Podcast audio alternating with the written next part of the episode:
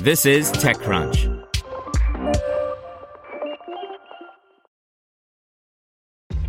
This episode is brought to you by ShipStation. You know, some things take a lot of work, like sending little robots to far-off distant planets. And just as that's challenging, so too is running a successful e-commerce business, especially when there's so much to do. So I want to introduce you all to ShipStation. Now, I love using ShipStation because of its easy-to-use dashboard, which makes managing orders and printing labels a breeze and super smooth. Oh, and the customer service is just out of this world. It's exactly what you need to help grow your business. Sign up for your free sixty-day trial at shipstation dot com slash tech news. That's shipstation dot com slash tech news. Huawei unveils the P thirty and P thirty Pro by Romain Dillet. Huawei unveiled its brand new flagship phone, the P thirty and the P thirty Pro, at a press conference today in Paris. In many ways, this year's update is a continuation of the P twenty series, but everything has been upgraded. I played with both devices for a bit. Here's my experience. While Huawei's sub-brand Honor has switched to a hole-punch design, Huawei is keeping the good old notch for its flagship device. But this year's notch is a lot smaller. The company has switched from an iPhone ten-like notch to a tiny little teardrop notch. The P twenty and P twenty Pro were the last flagship phones to feature a fingerprint sensor below the display on the front of the device. With the P thirty series, Huawei is removing that odd-looking bezel and integrating the fingerprint sensor in the display. The company could have used that opportunity to make the phone smaller, but Huawei opted for taller displays instead. The P twenty and P twenty Pro had five point eight inch and six point one inch displays, respectively, with an eighteen point seven to nine aspect ratio. The P thirty and P thirty Pro have gigantic six point one inch and six point four seven inch displays, respectively, with a nineteen point five to nine aspect ratio. The P thirty Pro is still narrower than the iPhone X R, but it won't be for everyone. It definitely feels too big in my hand, for instance. The individual design of the P thirty series is in line with the P twenty series.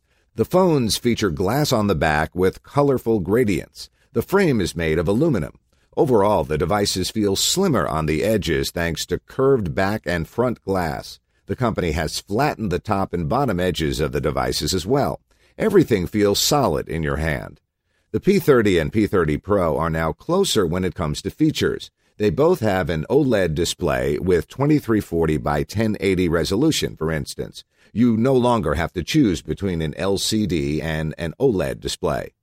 The two biggest differences you can spot is that the P thirty Pro has a Samsung-style display, slightly curved on the sides. The P thirty display is completely flat, and Huawei is bringing back the headphone jack, but only for the P thirty. It doesn't really make sense to segment the lineup this way, but maybe Huawei considers you have enough money to buy wireless earbuds if you're in the market for a P thirty Pro. Both devices come in five colors: breathing crystal, amber sunrise, pearl white, black, and aurora. Amber sunrise is a red to orange gradient color, breathing crystal is a white to purple gradient, pearl white is a white to slightly pink gradient, aurora is a blue to turquoise gradient. You'll be able to buy the P thirty for seven hundred ninety-nine euros, nine hundred U S dollars, with one hundred twenty-eight gigs of storage, and the P thirty Pro for nine hundred ninety-nine euros, eleven thirty U S dollars, for one hundred twenty-eight gigs of storage. There are more expensive options for the P thirty Pro with more storage. The phones will be available in Europe and Asia today and probably won't be released in the U S. Four camera sensors, because why not? When it comes to cameras, Huawei has always been one of the leading smartphone manufacturers. There are only four brands that ship cameras that perform so well: Apple, Samsung, Google, and Huawei. It's going to be hard to comment on the quality of the photos after so little hands-on time, but the P thirty Pro now features not one, not two, not three, but four sensors on the back of the device. The main camera is a forty megapixel twenty-seven millimeter sensor with an f one point six aperture and optical image stabilization. There's a twenty megapixel ultra-wide angle lens, sixteen millimeter, with an f two point two aperture. The eight millimeter telephoto lens provides nearly five x optical zoom compared to the main lens one hundred twenty-five millimeter with an f three point four aperture and optical image stabilization, and there's a new time-of-flight sensor below the flash of the P thirty Pro.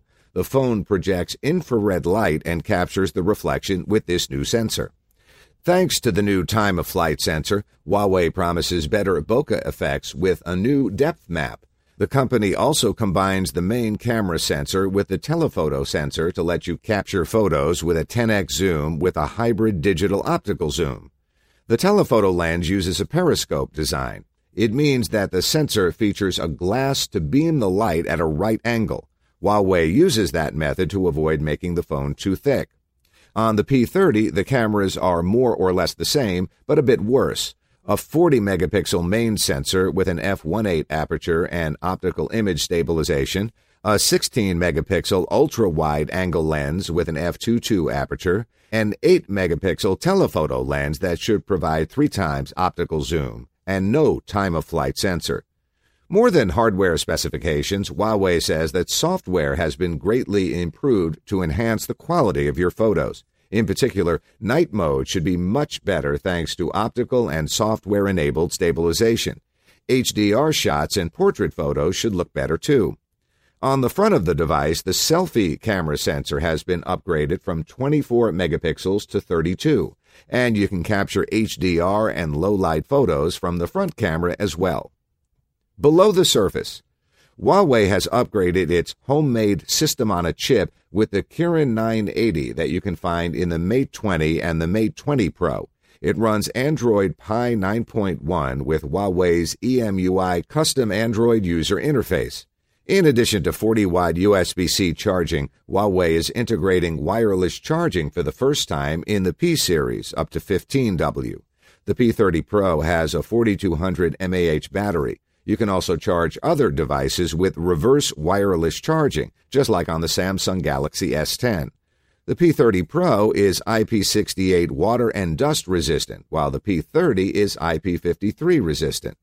You won't find a speaker grill at the top of the P thirty Pro because the company has removed the speaker. Instead, Huawei is vibrating the screen in order to turn the screen into a tiny speaker for your calls. A note on the Huawei FreeLace wireless earphones. Huawei is also launching new in-ear earbuds today. The FreeLace looks more or less like the Beats X with a cord behind your neck. You can disconnect the cord and plug your wireless earphones directly into your smartphone to pair them. No Bluetooth pairing required. That hidden U S B C port is also how you're going to charge the earbuds. For five minutes of charge time, you get four hours worth of playback.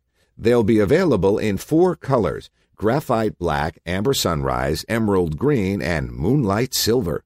The earbuds are magnetic, so you wrap them around your neck. When you disconnect them, it automatically answers your calls, plays your music. When you connect them again, it hangs up or pauses your music. The FreeLace earbuds will be a separate accessory for ninety-nine euros. Want to learn how you can make smarter decisions with your money? Well, I've got the podcast for you. I'm Sean Piles, and I host NerdWallet's Smart Money Podcast. Our show features our team of nerds, personal finance experts in credit cards, banking, investing, and more. And they'll help you make the most of your money while cutting through the clutter and misinformation in today's world of personal finance. You'll get clarity on strategies to help you build your wealth, invest wisely, shop for financial products, and plan for major life events. Listen to NerdWallet's Smart Money Podcast wherever you get your podcasts.